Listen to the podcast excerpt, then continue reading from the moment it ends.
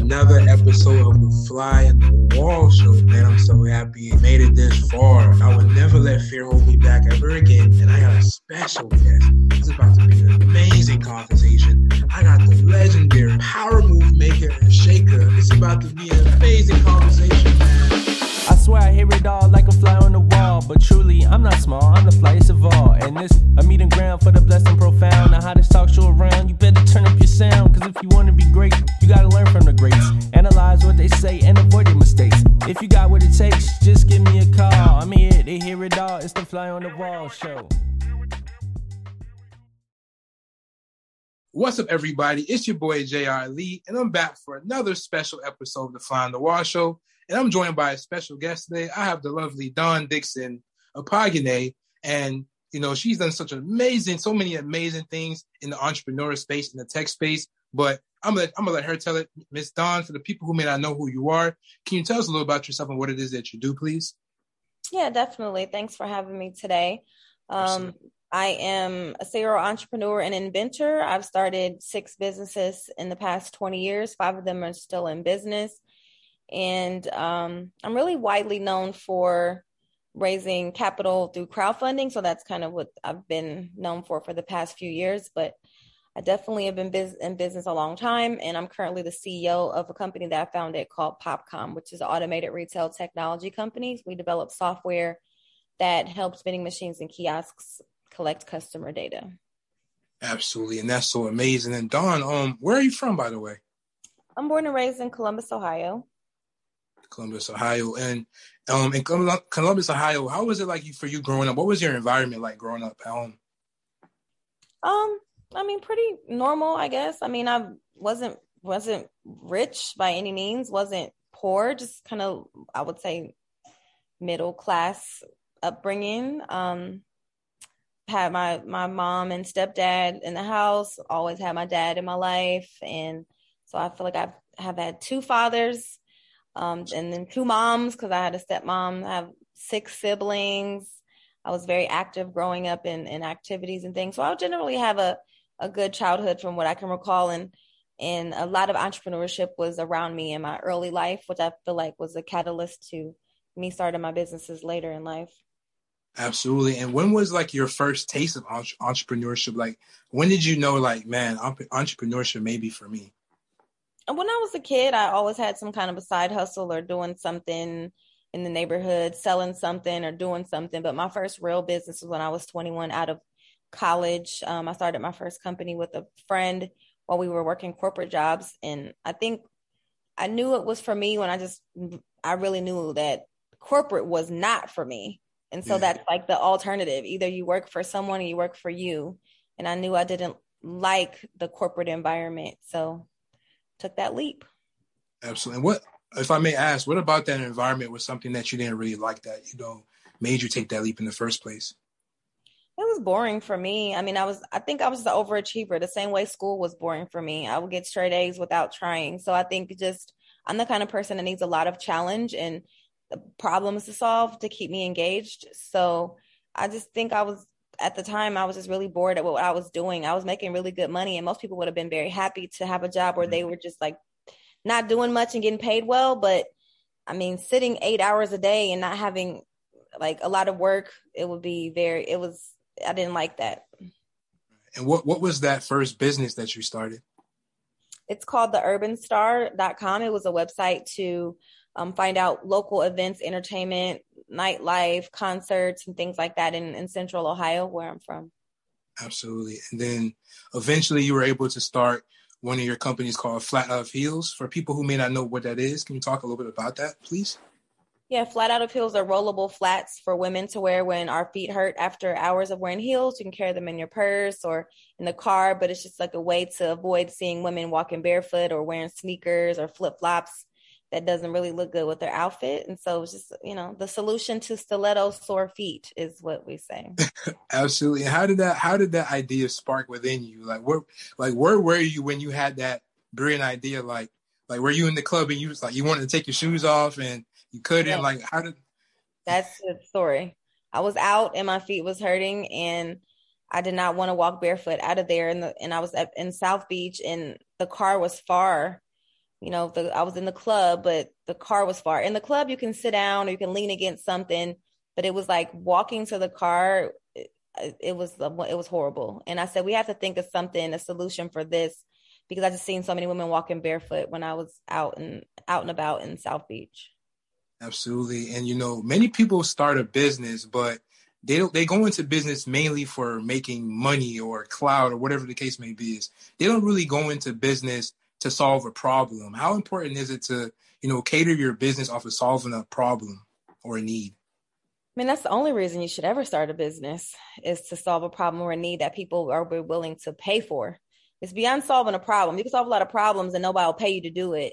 Right. So it's like, can you solve a problem? Is there is a there a market for this? Um, what are people willing to pay for it? Is it profitable for you to solve this problem? Those should be the questions that you ask yourself. How many people have this problem and how much money can I make before you do anything?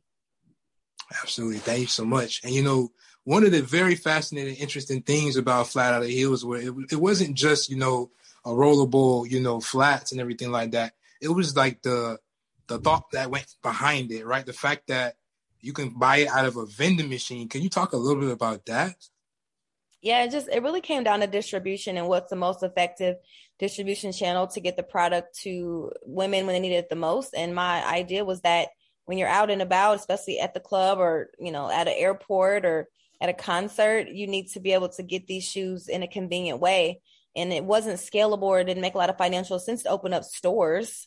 Right. And so essentially, a vending machine is an automated storefront. And I thought it was a great idea. And I hadn't seen uh, any other companies selling shoes or similar products and vending machines in the United States. So I felt like it was a great opportunity to be disruptive in distribution and also get my hand my product in the hands of customers faster. Absolutely. And what like what was that process? Like was that a hard process to actually, you know, like was it just simply getting the vending machine and then, you know, putting the shoes in there? What was that process like for you? It was very difficult. I, I mean, I didn't want to use a standard vending machine. A lot of, right. you know, this these days I see a lot of people being innovative and putting like eyelashes and weave in like regular rectangular coke looking vending machines and wrapping them and making them look better, which is which is definitely a change from before. But back when I started in 2012, they just people were not doing things like that, and I really wanted a machine that wasn't big and bulky, so I had to design my own machine. So it's it's a lot harder to design your own machine than to go use what's already out there. And so most people just go use what's already out there. But I decided to invent something for myself. Wow. Now was that the first time like you would consider yourself an inventor or were you already kind of inventing other things such as like your heels, your your your flats and everything like that? I definitely consider myself to be an inventor since I was a kid. I invented, I was in an invention convention as a kid and I invented something, but I was an official inventor when I was awarded a, a patent. So I've always came up with things, but actually getting it patented and saying, okay, you did, you are the one in the, in the United States that this is your idea. Because a lot of us have same ideas. I believe that the right. creator, um, downloads many, the same idea to many people wanting somebody to bring it to the mm-hmm. world you know not one person can have an idea. It doesn't even make any sense. So a lot of people have the same ideas around the world and then people have to bring it to market and execute it.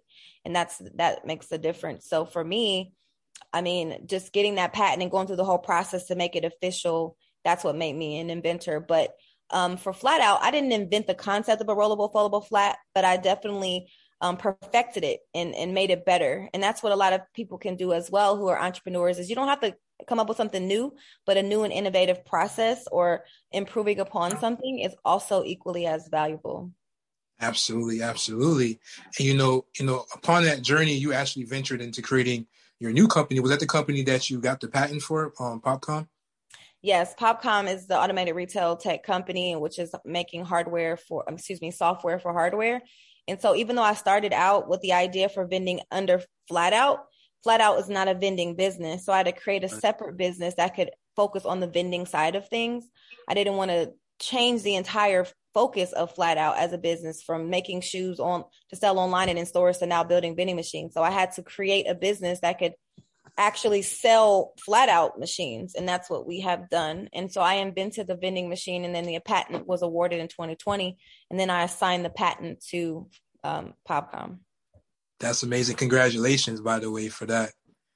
Absolutely. And you know, upon you know watching you know other interviews, I've heard you you know, you've you've like compared like your software with Popcom to with Apple and the iPhone. What did you mean by that? Um, really, essentially, it's that you know, if you can recall, I don't know everybody's age here, but there used to be a flip phone, and you just opened it up, and it was very simple analog interface. And you know, you used it to make a call. You put dial the dial the numbers and made a call. And then here comes Steve Jobs in the iPhone saying, no, you need this computer and this digital features, and you need be able to play music and you need to be able to get on the internet on your phone. And that changed everything. So i call us the iphone of vending machines because we literally did come in and change the entire design and functionality of vending machines and the way that people interact with them and the type of technology that is included in vending machines like Steve Jobs and Apple did for the for the iPhone and now you see all the phones are smart now i mean everyone had to be smarter it, it really challenged other companies to be more innovative and integrate more technology if they wanted to be able to keep up. And so it's really game changing for the entire industry. Absolutely. Thank you so much. And, you know, speaking of technology, you know, one of the most important things that we have, you know, is information and data. How is Popcom using information and data and tech to, you know, revolutionize the way we do business? Yeah, that's a great question because that is our core functionality is the software that allows customers to collect data. Our customers are retailers. It allows them to collect data from their customers who are consumers at the point of sale.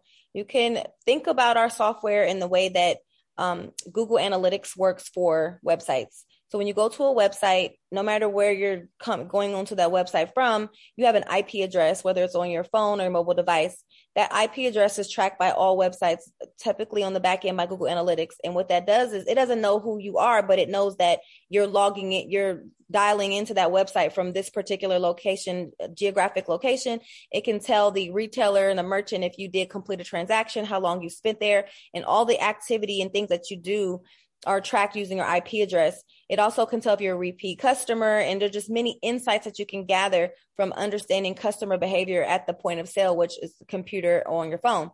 So on the Popcoms instance, we take that functionality from e-commerce. We use facial recognition and detection to essentially uh, track the human body instead of the IP address because the human is the one that is um, you know the consumer that's the device to the vending machine and the vending machine counts the people that walk by and then creates a number that is the conversion rate which is people that walk by versus actually who make a purchase. And then we also capture demographic profile like age and gender emotions um, do heat mapping. We can deliver targeted advertisements uh, targeted product suggestions. And this is exactly what happens online every day. When right. we get targeted you go to a website to buy a diamond ring. You get off of it. Next thing you know, it's a pop up box. Here's That's a right. diamond ring. So it's the same type of technology that exists in e-commerce environment. We just brought that to the physical brick and mortar space. Wow, that's powerful, and that's that's amazing in in itself. Now, is that technology now is that limited to just flat eye heels, or that's something that other companies and business can take a take mm-hmm. advantage of? Sorry. Oh yes, Popcom is and flat out here to separate companies. So Popcom sells software to all retailers, so it's not just for flat out.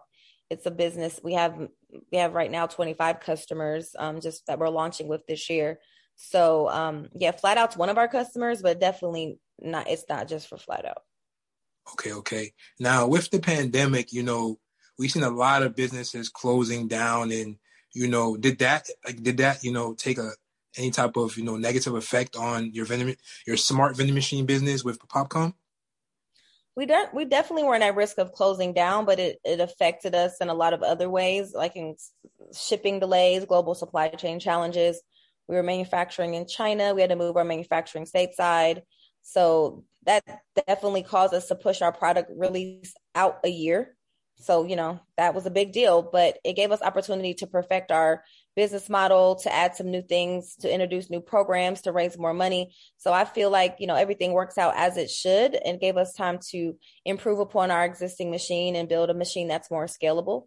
So we didn't have to rush to get to market, but it was difficult because it delayed our revenue for another year and our release. Absolutely. And you know, as an entrepreneur and as a human being in general, how important is it to like be able to pivot and not like, you know, for you know, like fall like fold under pressure? How important is it to pivot? I mean, uh, it comes down to just knowing when is the right time to make a change. So to pivot or change how you're doing something, choose to go a different direction based on the the the climate of the world or your industry or whatever's going on in your life today. So I think the most important, one of the most important traits of an entrepreneur that's successful is adaptability and being flexible, not being stuck to one way of doing things. So if I was stuck on, oh my God, I got to build these things in China, when COVID hit, I would have been out of business. But I said, no, we're going to find somebody here. Or if I was stuck to, we, we only can sell machines, then I would, it wouldn't have been made, uh, made a way for us to introduce a leasing model. So it's just being flexible and understanding that what's best for your business can change based on various conditions that a lot of times are out of your control. Absolutely, absolutely. Thank you so much. And you know, I, I also, you know, congratulations again. I know you recently got married not too long ago. And um I know that you have an ebook that you that you released um, you know, kind of going along with that. Can you talk a little bit about that, please? Yeah, our book is coming out on October 29th, 2021. Started in the DM. You can find us on social media at Started in the DM and our website startedinthedm.com. But since we met, we met in Instagram DM and we got married six months later. And that also, um, from my experience, I realized talking to other people how many other couples today met online and met in on some type of like dating app or some type of social media platform, going all the way back to Black Pan- Black Planet and MySpace that I found who met. So once I once I started talking about publicly how I met my husband, which really was sparked like on the Breakfast Club, then a lot of people came out and saying, "Me too, me too," and then me too. I'm not gonna lie, me yeah, too. and other people say, um, you know, what did I, what should I do, or how can I, how can I meet the one? And so we thought it would be a fun idea to put out a book about our experience and share our tips, but as well as um, working with an artist um, named Samson, the artist, to create original artwork that people could resonate with and then also that we could create an nft gallery so another wow. another opportunity for us to just you know integrate technology into telling our story now, see, that's powerful the way that you're able to just integrate tech and all of these different things into your businesses. Why why do you do that? I mean, I've been in tech my whole career. I went to school for tech in 2000. So that's how that's how I'm wired. You know, I'm everything that I've done is tech driven and tech enabled, even selling shoes. So using technology as a tool to move your business forward. So you should always be looking at ways you can leverage the technology and the trends and since NFTs are a trend, I'm like, shit, let's take these illustrations, these custom illustrations. We're making a, a coffee table, really nice book if people want a physical book. But if they're into tech, you know, the digital side of things, you can buy the the artwork, which is original art that we had commissioned. And so it's just finding creative ways to also generate more revenue. We'll make money from the book, we'll make money from the artwork.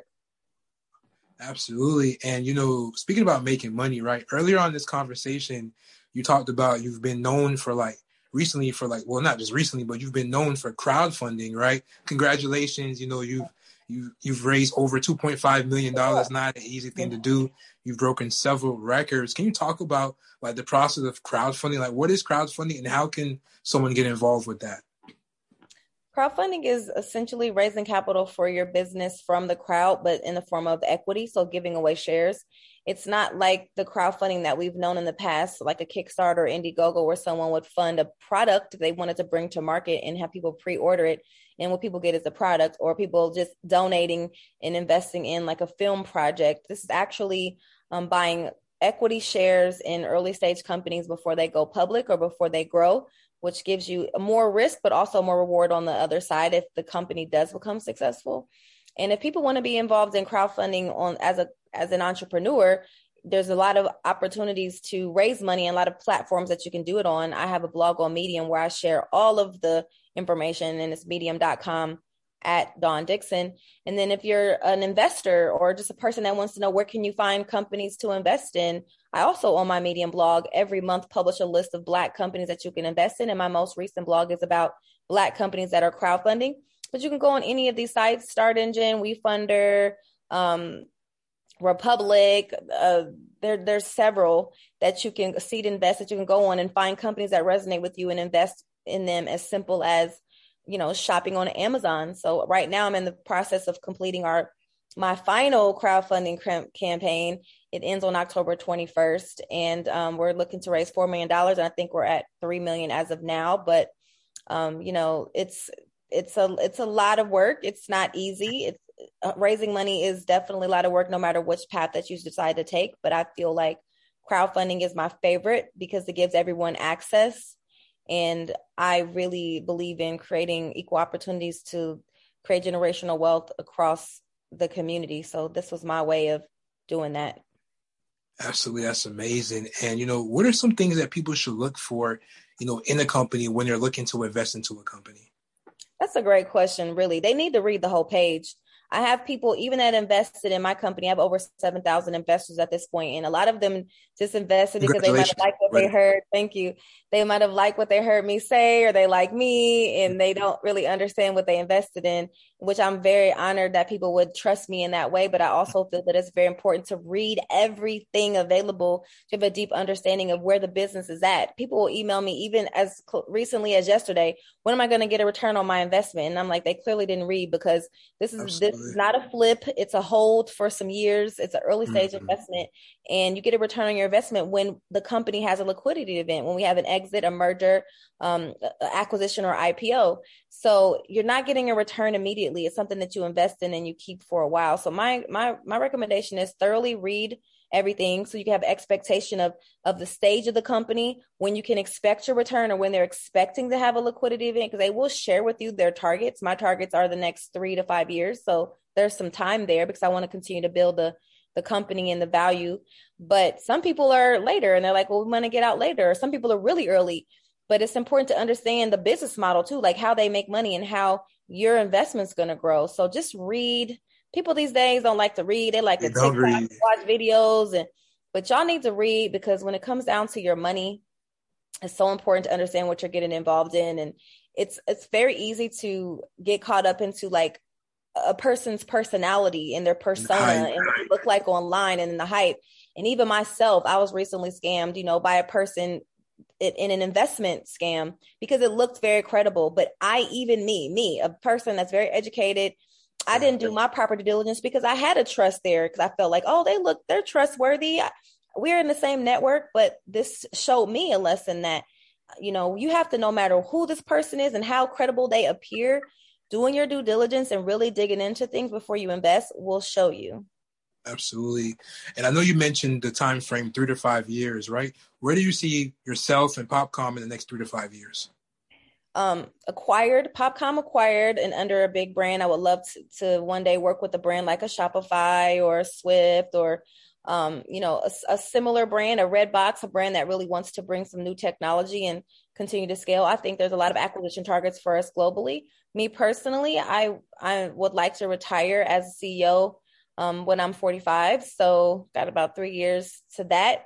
And for me, that's just when it's time for me to step down in that role. You know, CEO is a very I've been CEO since since I was 21 years old, and I've learned a lot. You know, I wasn't the best CEO at 21. I didn't know a lot, but I grew into who I am today, and I realized that even though I, I like being CEO and I'm really good at it, I really have passion for other things. Like I love marketing, which is really where I started, and I like to have my hands in other parts of the business. But as CEO, you have to be so high level and such a generalist and do high level and top level things that I can't always I had the time to get into the things that I actually enjoy. So I think that I see myself moving to maybe another role within the business um, later on down the line and um, continuing, of course, to always push the brand forward and be involved in some way, but letting someone come in as CEO that really is focused on scale and operations to, to the next next level.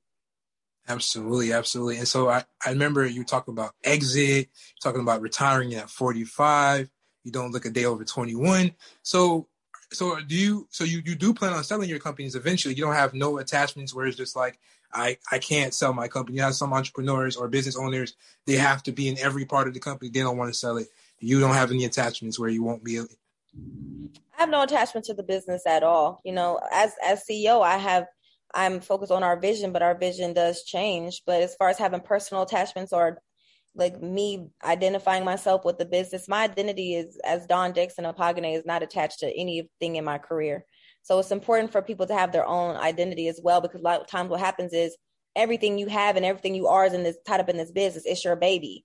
Like this business is not my baby. It's it's a business that I started because it's a great opportunity. I see the opportunity to create wealth, to bring a product to market that the, that the world needs but it's not my baby. You know, my my daughter, human being, is my baby. And I think when we put those that kind of attachment to our businesses, like that emotional attachment, we we're, we're we can't even pivot. We can't even change our original idea. We can't even sell it if a good opportunity comes along that will change our lives and everybody's life around us because we're so connected to it because it defines us. So I want to see them grow and do well. I I will not walk away and give up on them or quit unless they are doing well. But in the event there's an opportunity for me to walk away and it makes sense for my shareholders and my team and we're all aligned, then I'll do it. Cause I'm gonna always do what's best for the for the team at the end of the day. It's not about me. There's so many people involved. There's thousands of people involved. So I can't make decisions based on what I want to do. People want liquidity. People didn't invest in Popcom to hold this investment for the rest of their life. They do want to exit. And when I knew that when I took money from the crowd, that there was a more um, focused um, concept towards let's exit so people can get their money back. You know what I mean? Absolutely, absolutely.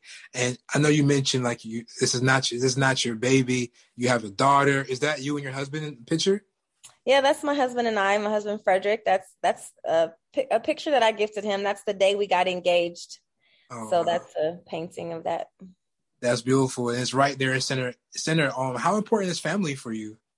Well, family is the foundation. You know, my my thing is me first, then family, and then business. And so, um, I'm very very close with my family. I made an effort because I was an entrepreneur all these times. So I will say, in the early years of my 20s, I was distant from my family. I was an outlier. Like Nobody understood what I was doing. I was building a tech company when people did not know what the hell tech was. so I was really, I, you know, really separated. And I made it, I made a decision like, wait, I'm putting all my life into work and I'm missing out on really important things going on in the lives of like my family. Um, I, I haven't, you know, I'm not involved. I'm not around and, and money's not worth that, especially when you start to experience loss and have deaths and you're like, damn, I wish I was around. So those kind of things that happen made me just change the way I think about things. I used to be that kind of person, like team no sleep. I'm working all day. You know, I'm doing me. I was, you know, grinding. And then I was like, you going damn kill yourself and miss out on everything in life to try to make money, which that's not the most fulfilling thing. And I guess it's easy to say. Um, it's easy to say like money's not the most important thing when you have it, right? But right. I know what it's like to not have it as well. And so working hard to get it made me realize when I had it that that is not what is the most fulfilling. I heard people say that. Rich people say it all the time. Like money doesn't make you happy. And like when you mm. broke, you like, yeah, whatever. I'm gonna be happy. Yeah. don't oh, trust me. I'm gonna be happy. but it doesn't, you know, it doesn't, especially when it's like, okay, I can buy anything that I want. And then I don't even want anything but just some rest right. or like to chill and have dinner with my family. You know, right. this, the things you want change. Right. So now, like, how do you find balance now? Like, what are some things? Do you have any spiritual practices or any type of self care routines that you get into now to find some type of balance and help you stay grounded? Yeah, I love that. I definitely believe in staying grounded and I do believe there's no there's no true balance. It's about prioritizing what's important and what you need to focus on for that moment, for that hour, for that day. And so whatever myself tells me that I need is what I give myself. So I'm I whatever. Like so if I need to put my laptop down or you know every Friday I have no meetings. I don't have meetings uh, before 11 a.m. and I don't have meetings after 6 p.m. So those are my boundaries. That's when I can have some time to myself and not to be um, and that's on a day to day basis that I have to set these boundaries to just keep myself like from just not getting burned out. And then, of course, I take vacations, eh, but I've built a team where I can walk away, I can unplug for some days, and they'll take care of it. It wasn't like that in the early days, but I worked towards these goals to be able to ha- create a business that could operate without me. And so that's what I've done. But if you don't have that kind of business and you're still the main one, at least give yourself like, I don't work on the weekends anymore.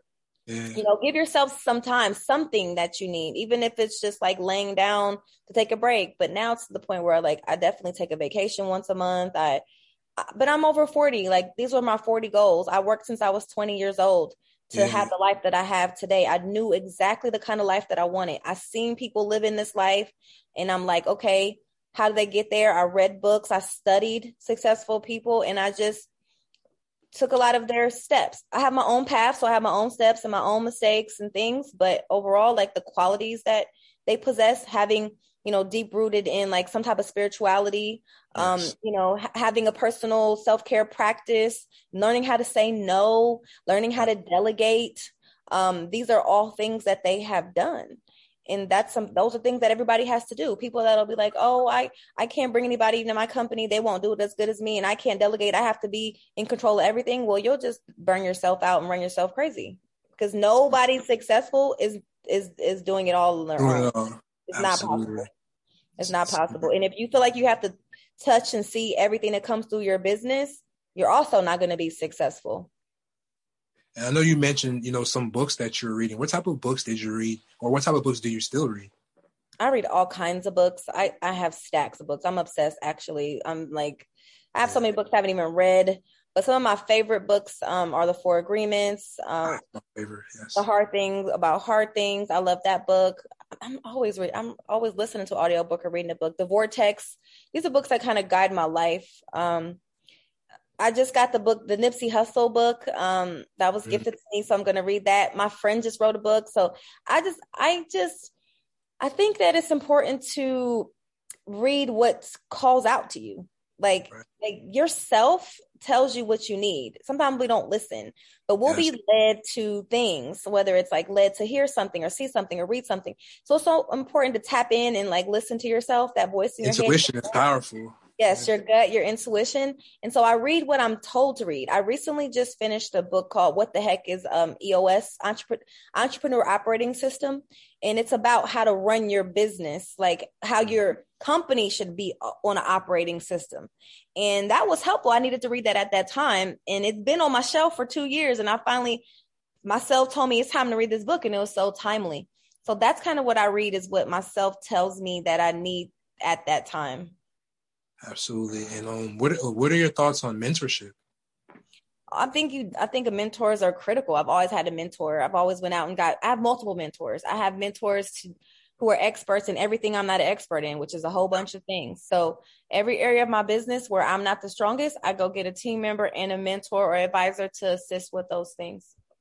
Absolutely. Thank you so much, Dawn. And the last question I'm going to ask you is a question that I like to ask all of my guests when they come on this show is their definition of success. Now, success, it can vary depending on where you are in your life. It doesn't have to be monetary. As you said before, it can just be being happy. It could be freedom. It could be family. What is your definition of success? My definition is just meeting goals that I set, you know, and and and I celebrate every small win. So I celebrate my daily successes because if I measure myself by some big vision that I may have for my life, I'll never be fulfilled. And so I allow myself to be like, okay, I completed this day. It went well. Today was successful, successful day. Or, you know, yeah, I didn't get my vending machines out yet. The shit's taking way longer than I thought, but we're successfully working towards that goal. So I think it's important to celebrate the, all the wins even things like okay we got a customer. That's a success. We're one step closer to the goal. Or i hired a new team member. Wow that's one step closer. So that's what success is to me. I feel like i'm very successful because i'm able to set a goal and work towards that whatever that goal is. Absolutely, Dawn. And where can people um invest with you and where can they connect with you? yep they can invest at startengine.com forward slash popcom and you can engage with me and um, you know, read my content and all the things that I share on all social platforms except for TikTok. I'm definitely not on TikTok. I'm not on Snapchat, but I'm on Instagram, Facebook, Twitter, um, LinkedIn, and Medium is where I'm the most active. Absolutely. Do you plan on getting on TikTok? TikTok is really, is really, you don't plan on it? I'm gonna tell you something. It's just I think it's cool and everything, but like where I'm at, I don't feel like being on the phone. Like the last thing I want to do mm-hmm. after I work all day and do a ton of interviews and conversations, get on the phone and start dancing on the phone. Like I don't want to touch the damn phone. Like that's the that's the reason why I don't co- consume a lot of content that's out Right. there that I do feel like oh this could be cool. Right. It's like I need a break. Like this is in my hand all day. The second I put it away, I don't want to. I don't want to play with it. I want it away from me. But I think it's cool. I have a daughter. She's 17. She's you know I've I've found myself into a few TikToks by default, but it's not my thing. Absolutely, absolutely. You don't see yourself delegating that task to someone else? Like well, a content Flat Out of creator? Has a TikTok, so it's Okay. relevant.